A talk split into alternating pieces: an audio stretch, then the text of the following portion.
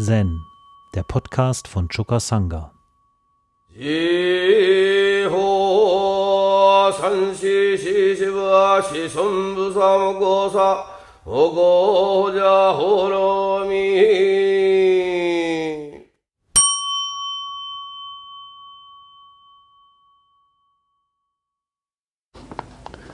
Das heutige Koan stammt aus dem Mumonkan, Nummer 35. Sejos Seele hat sich getrennt.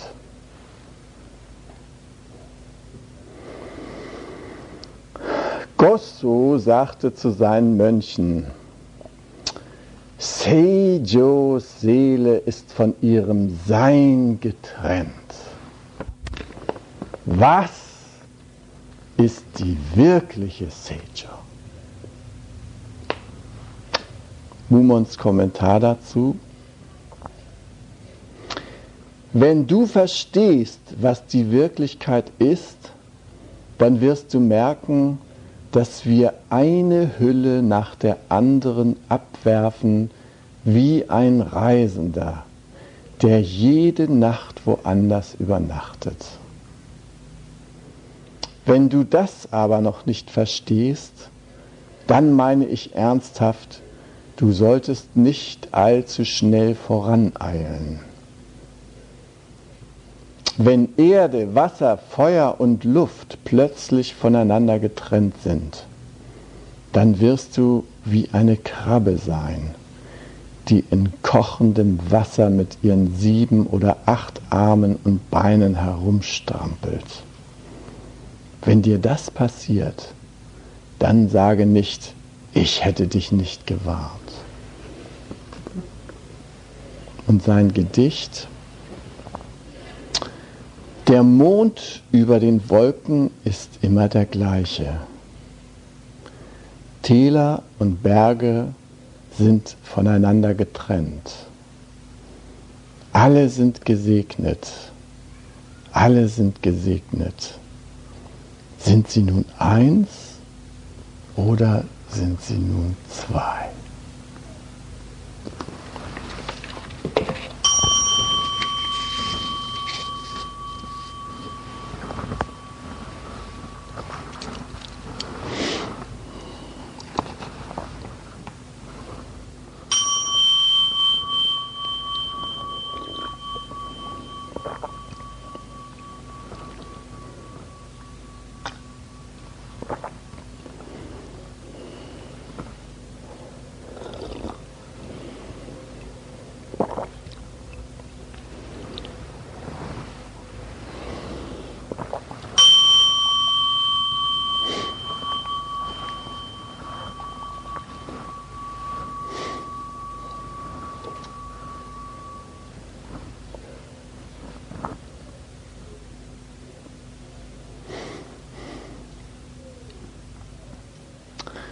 Ja, dieses kurze Koan, Sejos Seele ist von ihrem Sein getrennt. Was ist die wirkliche Sejo? Gilt als Nanto-Koan.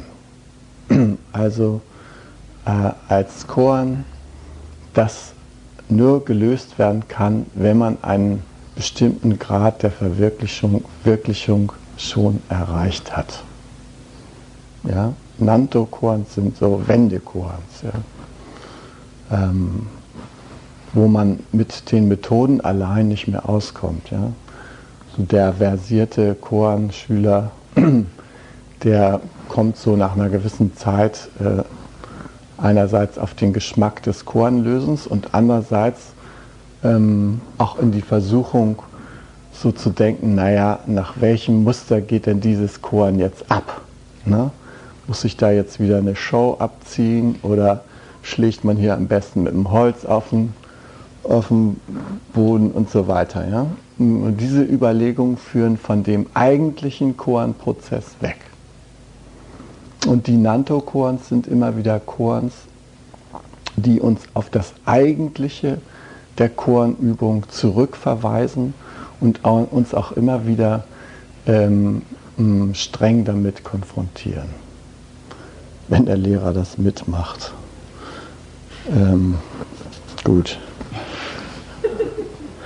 Okay, also das gilt auch für dieses Koan und nun so ohne weiteres ist dieses Koan ja nicht zu verstehen, ja, denn keiner von uns hat ja eine Ahnung, wer denn Seijo nun war, ja.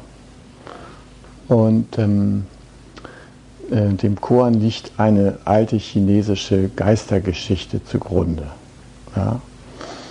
Und ähm, in dieser Geschichte gab es einen Mann, Chokan, der hatte zwei Töchter und die älteste Tochter starb und seine zweite Tochter, Sejo nämlich, äh, Sei hieß sie eigentlich, Jo heißt junges Mädchen, ja. Also Sei, seine zweite Tochter Sei, schloss er nun natürlich umso mehr ins Herz, weil er ja schon die andere Tochter verloren hatte und war besorgt, zumal sie ein besonders schönes Kind war, äh, dass ihr nicht auch noch irgendetwas geschehen könnte. Und während also die kleine Say so heranwuchs, ja, ähm, hatte sie natürlich auch mit anderen Verwandten Kontakt und unter anderem mit ihrem Onkel und seinem Sohn, also ihrem Cousin, ja, und ähm, die beiden Alten sagten dann so mal im Scherz zueinander, wie sie die beiden so spielen sahen. Naja, die machen doch ein gutes Paar, die sollten heiraten und so. Und die beiden Kinder, die noch so im Alter von fünf Jahren waren, ja, die haben das also wörtlich genommen und ähm, haben sich also regelrecht ineinander verliebt, ja. Und ähm, inzwischen äh, wurde die Seijo aber immer älter, ja. Und ähm, der äh, Vetter Ochu mit Namen, ja, er natürlich auch. Und ähm, der Vater von Sei, der war nicht der Meinung, dass nun ausgerechnet dieser Vetter der richtige Begleiter für seine Tochter für den Rest des Lebens sein sollte. Und ähm, suchte da nach einem für die Familie irgendwie passenderen Kandidaten. Ja? Und ähm, bestimmte also eine andere Person äh, zu ihrem Mann. Dann wurde sie verlobt, wie das da in Asien, vor allem China, üblich war, nicht mit ihrem äh, Traumvetter Ochu, sondern mit einem äh, aus gutem Hause mit anständig Background und so weiter. Wirtschaftlich passten die Familien ganz anders zusammen und so weiter. Ja, und ähm, äh, diese, äh, dieses neue Verlöbnis ja, mit diesem anderen Mann, äh, das führte bei diesem Ochu zu einer tiefen Zerknirschung. Und ähm, er sah sich nicht mehr in der Lage, da zu bleiben, in dieser Provinz, wo die wohnten, und ähm, beschloss, nachts mit dem Boot sein Land zu verlassen und aufzubrechen ins Unbekannte. Ja, und wie er also aufbricht, da sieht er eine Frauengestalt im Dunkeln und äh, hm, er will gerade sein Boot besteigen und als wer stellt sich diese Frauengestalt heraus? Es handelt sich um die geliebte Seijo, ja. Und er ist hoch erfreut, dass sie da ist, ja, und ähm, ähm, nimmt sie mit an Bord und die beiden beschließen zusammen äh, außer Landes zu gehen und auch niemandem Bescheid zu lassen und verschwinden also auf dem Boot, fahren weg. Und sie sind also fünf Jahre zusammen, sie heiraten auch im Ausland, sozusagen in Dänemark oder irgendwie sowas, ja. Und ähm, kriegen auch zwei Kinder zusammen. Und der Sejo geht es aber irgendwie nicht gut damit, ja. Na, sie hat Heimweh und hat da ihre Eltern verlassen und so weiter. Und Ach, und sie drängelt also immer und sagt, hier, das ist Dänemark, das ist da alles viel zu kalt und überhaupt. Und, ach, ich möchte so gerne mal wissen, leben meine Eltern eigentlich noch? Und ich liebe doch meinen Vater auch so. Naja, und schließlich äh, beschließen die also zurückzukehren.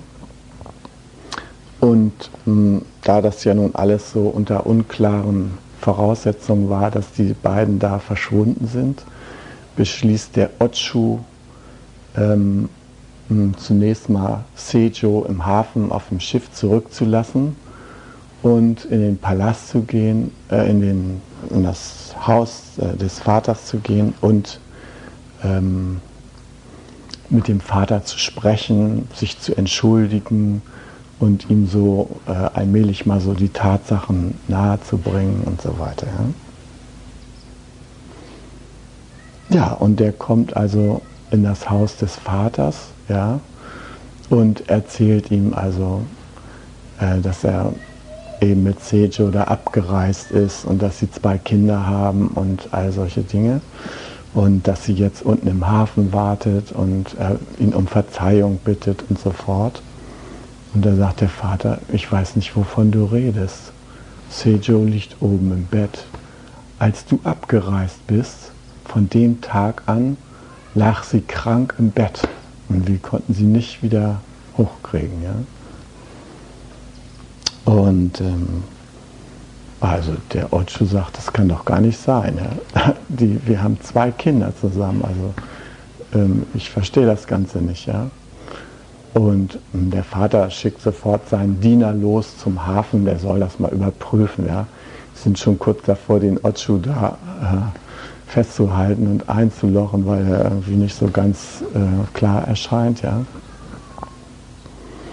Und der Diener geht zum Hafen und richtig, da sitzt also Seicho mit ihren beiden Kindern, ja, und ähm, ja, unzweifelhaft, das ist sie, ja. Und ähm, gleichzeitig geht der Vater noch mal rauf und oben im Bett liegt ebenfalls Sejo, ja, und stöhnt und ächzt und so im Koma, ja, und ähm, naja, der Diener wird beauftragt, die Sejo da vom Boot zu holen und zum Vater zu bringen. Ja? Und gleichzeitig erzählt der Vater oben im Schlafzimmer, ähm, der Sejo, die da nun liegt, äh, dass sie auf dem Boot ist und äh, zwei Kinder hat und so weiter. Und äh, die wacht auf und sagt, was erzählst du da und so. Ja, das muss ich sehen. Nicht? Und äh, die eine Sejo kommt also oben die Treppe runter vom Schlafzimmer, wo sie fünf Jahre gelegen hat, und die andere Sejo kommt vom Boot, ja, und die begrüßen sich da vor dem Eingang und sind sie wieder Jetzt äh, fragen die sich, äh, welche Seju warst du denn nun, ja? Die auf dem Boot oder die hier im Bett gelegen hat oder sowas, ja? Also das ist die äh, Geschichte von Sejo, die diesem Koan zugrunde liegt. Ja, ja und ähm, warum mag das wohl ein Nanto-Koan sein? Ja? Was meint ihr wohl? Nicht? Das ist deshalb ein Nanto-Koan, weil äh, wir die Seijo so ziemlich alle aus unserem eigenen Leben kennen. Ja? Die meisten von uns erleben das zwar nicht ganz so extrem, wie das hier die Seijo in der Geschichte erlebt hat, dass sie fünf Jahre äh, in der einen Richtung unterwegs ist, während sie in der anderen Welt bleibt. Aber auch wir haben diese Tendenzen, uns in dieser Getrenntheit und Zersplittertheit zu erleben. Es gibt auch heute ein modernes, weit verbreitetes Krankheitsbild. Man spricht von den sogenannten multiplen Persönlichkeiten. Das sind Persönlichkeiten, die sind je nach Lebenszusammenhang immer jemand anders. Ja? Also wenn Sie in der Sendo sind, dann sind Sie irgendwie konzentriert und ähm, zeigen ja bestimmte Eigenschaften. Ja? kaum sitzen sie auf der Terrasse vom Kuchenteller, sind sie nicht mehr wiederzuerkennen. Ja? Hier eben noch das Bodhisattva-Gelöbnis abgelegt, auf dem Acker hauen sich schon wieder die Köpfe ein. Ja? Also sind äh, äh, überall anzutreffen, ja, und das gibt es auch in äh, verschärfter Form, so weit, dass man, äh, weil diese Persönlichkeiten dermaßen widersprüchlich sind, die Erinnerung von der einen Persönlichkeit in dem Augenblick, wo man diese andere Persönlichkeit darstellt, völlig vergisst. Ja? Also gibt so Beispiele, ähm, nicht einer ist jahrelang in New York Fahrer, ja, und ähm, äh, fährt dann äh, irgendwie in den Westen, ja, und führt da ein Leben als äh, Viehzüchter und Landfahrer und Cowboy, ja. Und dann kommt er äh, ab und zu mal wieder zurück nach New York, wo seine Familie lebt, ja dann ist er wieder der ehrbare Pfarrer, der irgendwo missionsmäßig angeblich unterwegs war. Ne? Und dann verabschiedet er sich nach zwei Wochen wieder und dann ist er wieder, äh, also macht er wieder Rodeo. Und das Interessante ist, wenn man den Pfarrer dann fragt, kennst du da diesen Mann, der da im Westen ist, der dir so ähnlich sieht und der immer Rodeo macht? Dann sagt er nein. Gibt er nicht. Ne? Und wenn er dann Rodeo macht und man sagt, äh, kennst du eigentlich diesen Pfarrer da aus New York, aus der Bronx, der sich da um Drogensüchtige kümmert und so weiter? Sagt er, keine Ahnung, wer ist das eigentlich? Ja? Und äh, die Menschen spielen je nach Kontext eine völlig andere Rolle.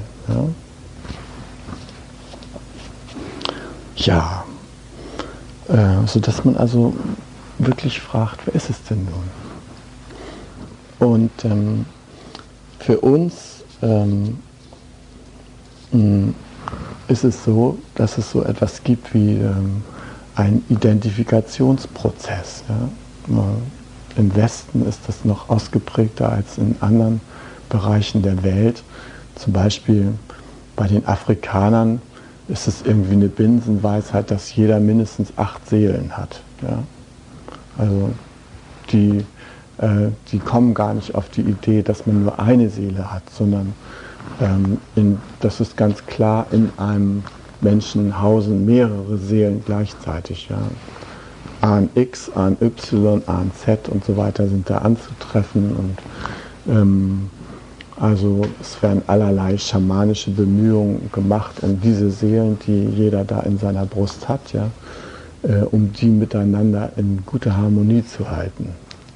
Na, und äh, selbst Goethe spricht ja davon, zwei Seelen wohnen, ach, in meiner Brust. Ja?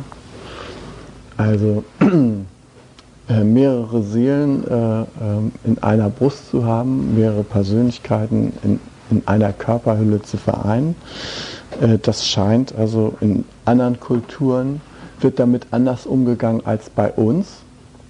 In unserer Kultur ähm, wird also ganz klar gesagt, also du kannst nur einer sein. Ja? Äh, entweder Rodeo oder Pfarrer, aber beides zusammen und dann nicht wissen von dem einen und vom anderen, das geht irgendwie nicht. Ja, ja. und das Interessante ist nun, äh, wie sollen wir denn nun äh, als Zen-Chor äh, mit dieser Geschichte umgehen? Äh, wie sollen wir denn nun umgehen mit äh, diesen Teilen, diesen Anteilen in uns, die da dieses gewisse Eigenleben führen. Ja?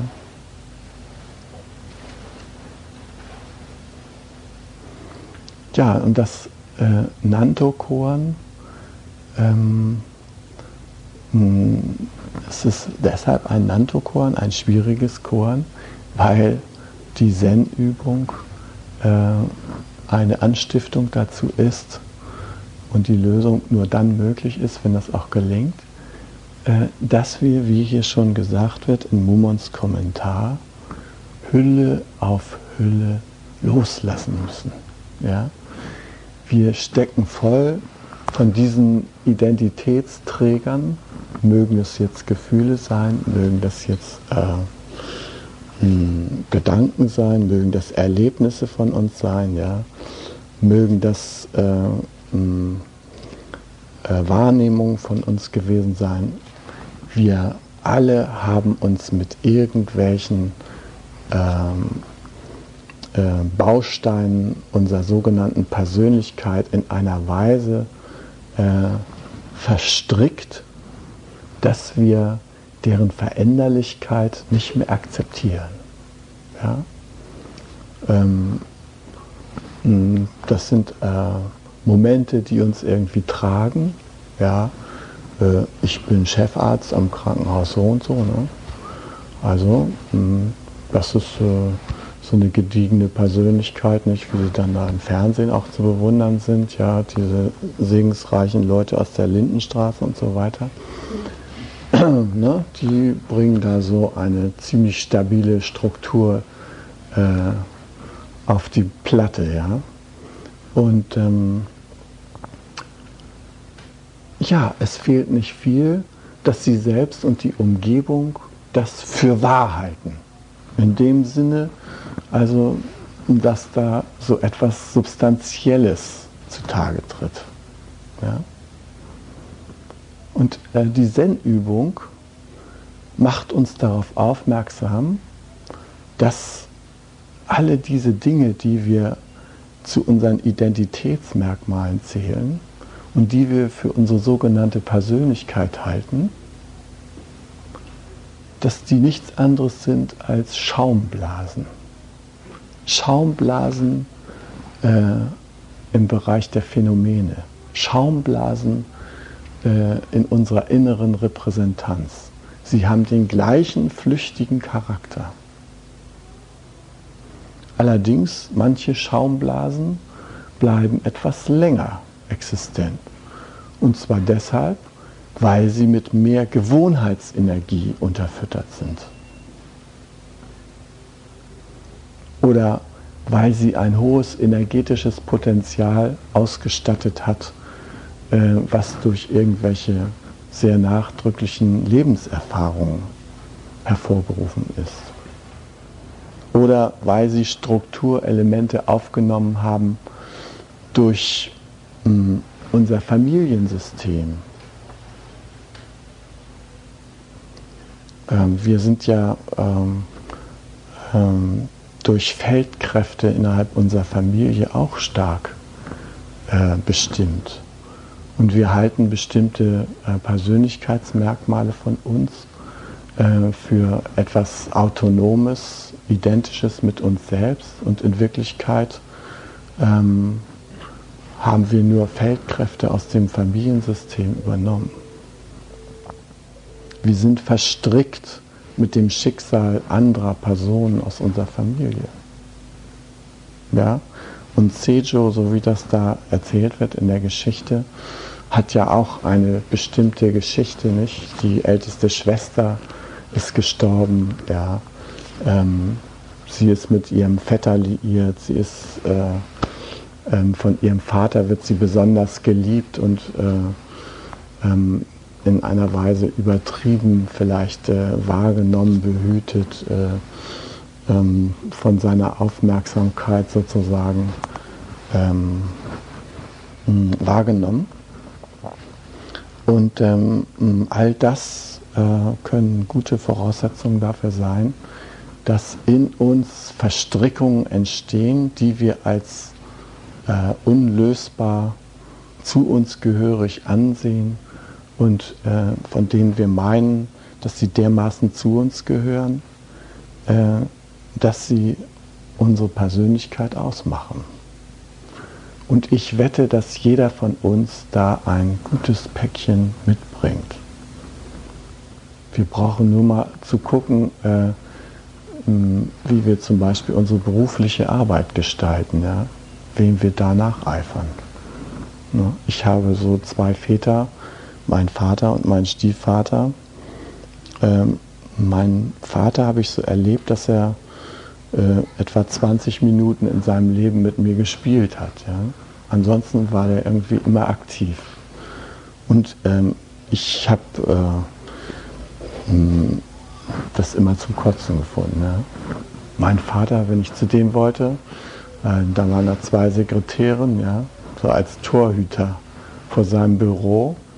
Und er war als Unternehmer, der für 500 Leute verantwortlich war, natürlich immer randvoller Probleme. Wenn er zum Frühstückstisch kam, unerreichbar. Mittags so Fragen, die ihn so interessierten, waren, also äh, wie war es heute in der Schule? Ja, dann sagte man meistens irgendwie gut. Ne? Und überhaupt war das sowieso nicht üblich, dass sich äh, die Kinder bei uns am Tischgespräch der Erwachsenen beteiligen sollten. Ja?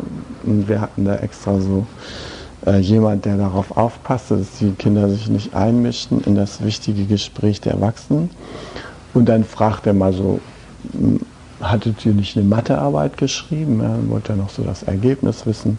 Und dann war er in seiner Arbeits- und Problemwelt. Nicht? Naja, und ich fand das entsetzlich und deshalb hat ja mein Leben auch gar nichts damit zu tun. Sondern ich lebe ein Leben in Muße. Ja, ich habe immer Zeit für meine Kinder. Und äh, wenn immer ihr zu mir kommt, ja, dann seht ihr, wie gemütlich und tiefruhend mein Leben sich entwickelt hat. Nicht? Weil das nämlich meinen Vorstellungen entspricht und weil ich das ja schon immer wollte. Schon als Kind habe ich mir gedacht, so bescheuert wie mein Oldie will ich mal später nicht leben. Ja?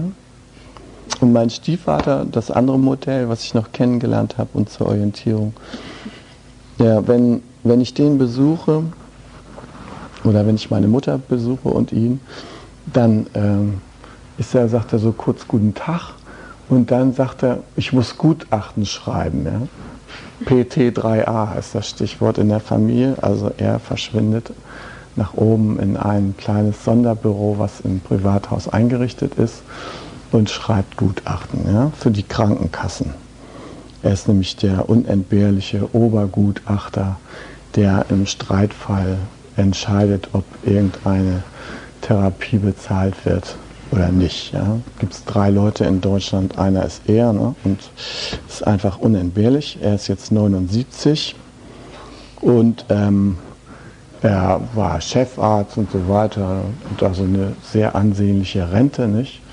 Aber ähm, ihn drängt es einfach da zur Arbeit. Ja? Und dann kommt man so an zwei Tagen im Jahr da mal vorbei, ja, und dann heißt also PT3A, ja, schön, dass du gekommen bist und so weiter. Ne? Und dann verschwindet er also nach oben und verschanzt sich da hinter seinem Schreibtisch und diktiert, ähm, weil er der Überzeugung ist, dass von der Rente der Schmalen, die er bekommt, die Familie auch nicht leben kann. Ja. Also, das ist auch noch so eine Vorstellung, die er da hat. Ja, und äh, dieser arbeitsame Mann, der hat also auch mein Bild von Vatersein geprägt. Ja? Also scheint waren diese Art von Typen nach dem Krieg in Deutschland irgendwie verbreitet. Ja? Ich weiß nicht, ob in eurer Familie auch solche Leute sind. Ja? Jedenfalls. Ich stelle heute in meinem Leben fest, ja, dass ich unheimlich stark von denen geprägt bin. Ja? Und ich würde gerne mich von dieser Art von Modell irgendwie abkoppeln. Hm? Man mache da schon jahrelang Versuche. Ja? Ich beobachte also seit zwei Jahren meinen Schreibtisch und mein Büro und teilweise unzugänglich, weil da so viele unbearbeitete Vorgänge rumliegen. Ich bin also wirklich nicht äh, ja nun zen-mäßig auch schon ein bisschen geschult. Und dann sage ich mir immer, es ist alles Mu und, äh, und alles Illusion und so weiter. Ja. Schaumblasen und so. Aber dann kriege ich ein Schreiben vom Finanzamt und dann muss ich da irgendwie eintauchen, ja, in diesen ganzen Berg. Ne. Ja. Und das Schlimme ist, ähm, Bernd hat mich ja davor gewarnt, ja. Unser Bernd, Porsche Bernd, Yoshuji Bernd, ja. Der hat mich schon vor Jahren gewarnt und immer gesagt, Christoph, wer A sagt, muss auch B sagen. Ne? Jens kennt den Spruch ja auch. Also wenn du nicht so viel mit B zu tun haben willst, dann sag weniger A. Ja? Und ähm, also dann sitzen mir diese Väter im Nacken und sagen mir, PT3a, zeig mal, wie weit bist du hier? Und so weiter. Ne? Also dienen bis zur letzten Patrone. Meine beiden, mein Vater ist jetzt gewaltsam vom Parkinson daran gehindert worden, genauso emsig herumzukrämern in seiner Welt, wie er es also bis all die Jahre getan hat. Nicht? Nächstes Jahr wird er 80. Mein Stiefvater hat gesagt, auf jeden Fall macht er diese Gutachtertätigkeit noch bis zu seinem 80. Lebensjahr. Und er hat also in, vor zwei Monaten eine schwere Krise gehabt, weil die Technikerkrankenkasse, die einen bestimmten Umfang seiner Gutachten bisher äh, ausgemacht hat, die haben äh, die Gutachteraufträge zurückgezogen. Ich kann das auch verstehen. Ich treffe häufiger mal Psychotherapeuten, äh, in anderen Zusammenhängen, was weiß ich, bei Tignatan oder sonst so. Und ähm, äh, wenn ich dann sage, ja, mein Stiefvater, das ist der und der, dann sagen sie, oh Gott, der? Meine Güte, kannst du ihn nicht davon abbringen, dass er noch Gutachten macht? Ja?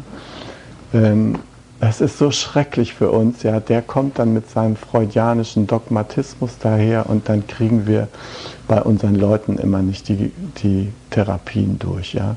Wir warten alle sehnlichst auf den Tag, wo er aus physischen Gründen abtreten muss, ja. Und er behauptet sich da eisern im Sattel, weil er unentbehrlich ist für die Rettung der Welt und das Wohlergehen der Menschen.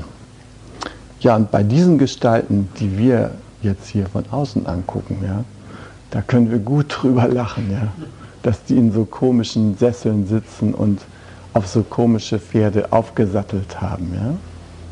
Aber wenn wir die Zen-Übung ernsthaft betreiben, dann müssen wir doch zugeben, dass wir auch zu dieser Sorte Menschen gehören. Ja. Da gibt es doch auch bestimmte Dinge, über die wir nicht diskutieren lassen. Also PT3A, das hat äh, dermaßen viele Familienkonferenzen darüber gegeben. Das Thema ist klar, das wird nicht mehr besprochen. Ja? Das gehört einfach zum Leben dazu und das wird jetzt akzeptiert und fertig und eines Tages ist eh vorbei mit PT3A im Alter von 79 Jahren. So, also das ist der Diskussionsstand da in meiner Familie. Ja? Und ähm, aber was ist mit uns? PT3a bei uns. Ja? Gehen wir damit um? Und normalerweise sollte es so sein, dass wenn wir auf der Suche sind nach der Wirklichkeit im Sinne des Buddhismus, dass wir dann äh, diese Phänomene durchschauen. Dass wir sie vor allem als Wellenschlag und veränderliche und ständig in Bewegung seiende Dinge, Aspekte der Wirklichkeit wahrnehmen. Und das fällt uns sehr schwer, weil sie uns als Begleiter lieb geworden sind. Das gilt für die Dinge, die uns gut getan haben und die unser, unsere Persönlichkeit aufbauen, genauso wie diejenigen, die unsere Persönlichkeit gefesselt haben. Ja? Sie sind in unserer Psyche irgendwie verankert und werden von uns festgehalten. Und es ist nicht so leicht, diesen Griff auf diese Muster, auf diese Strukturen zu lockern, um vorzustoßen zu der inneren Freiheit des Surfboard ähm, ja, der schließlich auf der Ozeanwelle dieses Universums steht und sein Brett lenkt und dass die Welle unter ihm sich rollt, dass Wie bitte? Ja, er ist dermaßen vereint mit dem Ozean, dass es sich nicht mehr fragt, ob er gelenkt wird oder er selber lenkt. Ja. Auf jeden Fall kann er sich eine gewisse Zeit lang auf der Planke halten. Ja. Aber wir würden uns ja gar nicht auf diese Ozeanwelle rauftrauen, ja. Unser Ozean sieht ja so aus, dass es entweder so ein geschützter Swimmingpool, der auf 30 Grad eingestellt ist, ja, Breite 5 Meter, Länge 16 Meter, oder wir begeben uns in die Fluten eines reißenden Stromes, aber dann bitte schön mit einem Rettungsring um den Bauch und am Ufer festgeleint. Ja? Das sind die Manöver, die wir gerne ausführen und das ist das Wildwassererlebnis, was wir uns im Leben so zutrauen. Ja? Ähm, aber sich wirklich hineinzubegeben in die Ungewissheit der Existenz und mit der Existenz spielen, bis dahin ist es ein weiter Weg. Ja? Es gibt noch zu viele wichtige Dinge in unserem Leben, die uns festhalten. Und es gibt uns, es gibt eben auch so viele Verstrickungen, derer wir uns gar nicht bewusst sind. Und eine Verstrickung, die für uns häufig besonders tragisch ist, ist, wenn wir noch mit unseren Eltern oder Großeltern verstrickt sind oder unseren Geschwistern. Ja, es gibt äh, in dem Leben der modernen äh, Familie genügend Anlässe, sich zu verstricken. Ähm, und mh, hm, ein Weg, äh, sich davon zu lösen, ist, äh, unsere Bande mit dieser Familie und diesen äh, Familienmitgliedern und ihren Strukturen anzuerkennen. Vater und Mutter dafür zu würdigen, dass sie uns hervorgebracht haben, dass sie uns das Überleben bis auf den heutigen Tag ermöglicht haben und dass sie äh, bei all den Eigenschaften, die sie aufgeboten haben, um uns abzuschrecken, ja, dass sie doch äh, trotzdem auch irgendwas an sich gehabt haben, was gut für uns war was uns das Überleben ermöglicht hat. Und dazu zu stehen, dass ihr Art, dass ihre Art, dass ihre, ihr physische Mitgift unseren Körper genauso ausmacht wie ihre psychische Mitgift. Dass wir das in uns haben. Ja? Und das anzuerkennen, dass bei aller Vergänglichkeit äh, diese Phänomene auch von uns geteilt werden, ist meistens der erste Schritt, um zu sagen, und jetzt, liebe Eltern, lieber Vater, liebe Mutter, bitte ich euch, euren Kram behaltet bitte. Lasst mich davon unbehelligt. Ähm, den Streit und die Beziehung, die ihr geführt habt, die möchte ich gerne bei euch lassen. Und euch bitte ich, mir euren Segen zu geben für meinen Weg, der ein ganz eigener Weg ist, äh, für den ich hier auf diese Welt gekommen bin. Ja, und interessant ist, dass in unserer hm, hm, Psyche äh, solche Sätze äh, neue Phänomene auslösen. Nämlich das Phänomen, dass wir uns freier fühlen. Ja, ist eine echte Bedingung dafür, dass wir uns äh, freier bewegen können im Leben. Äh, das nichts, da passiert nichts Sichtbares. Ja? Äh, das können wir in unserem Inneren mit uns selbst ausmachen, wenn wir es können. Und dann verändert es schon die Welt. Ja? Nicht alles, was nicht zu sehen ist, ist unwirklich. Es wirkt. Und das ist äh, für uns als Buddhisten das Entscheidende. Ähm, wir versuchen äh, natürlich nicht uns in Streitigkeiten äh, wissenschaftlicher Art verwickeln zu lassen, was ist denn nun davon wirklich und wahr im äh, Sinne von sogenannter objektiver Wissenschaft. Wir sind ja gar nicht unterwegs zum objektiven Erkennen, sondern wir sind ja unterwegs zur Versubjektivierung. Ja, unsere Wahrnehmung wird immer subjektiver. Wir steigen immer mehr in das Universum ein und immer mehr Aspekte des Universums integrieren wir.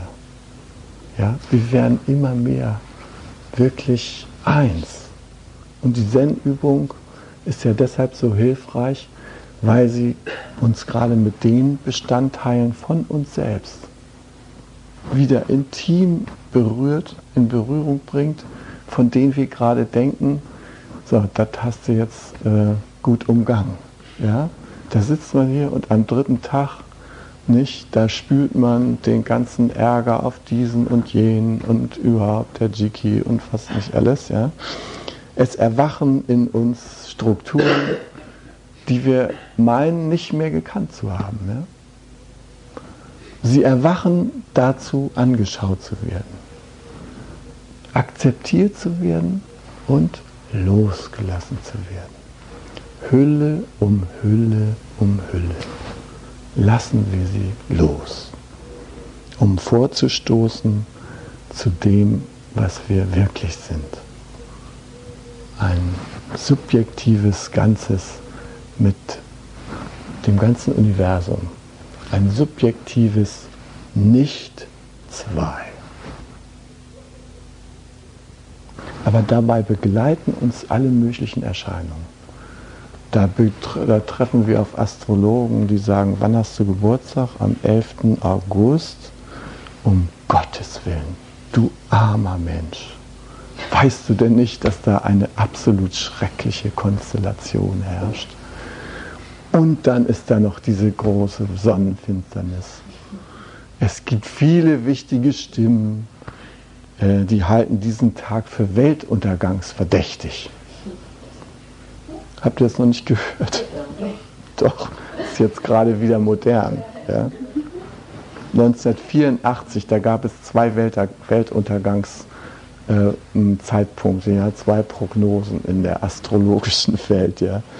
Und ich dachte, naja, bin ich ja mal gespannt. Nichts passierte, ja. 1986 geht Tschernobyl hoch, kein Astrologe hat es gemerkt. Ja. Also es ist so unterschiedlich, ja.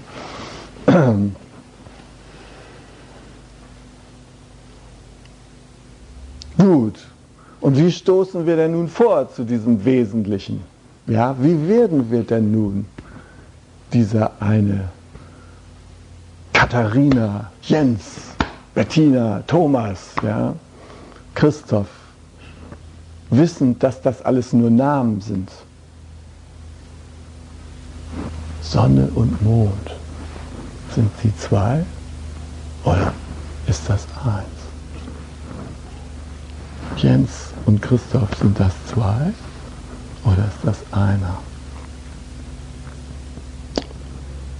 Ein Zen-Meister hat, nachdem er selbst dieses Koan gelöst hat, seine Erkenntnis in ein Gedicht gefasst.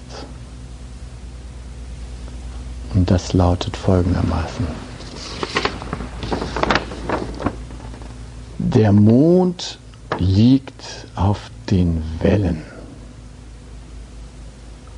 Einmal ist er zerteilt und dann wieder ganz.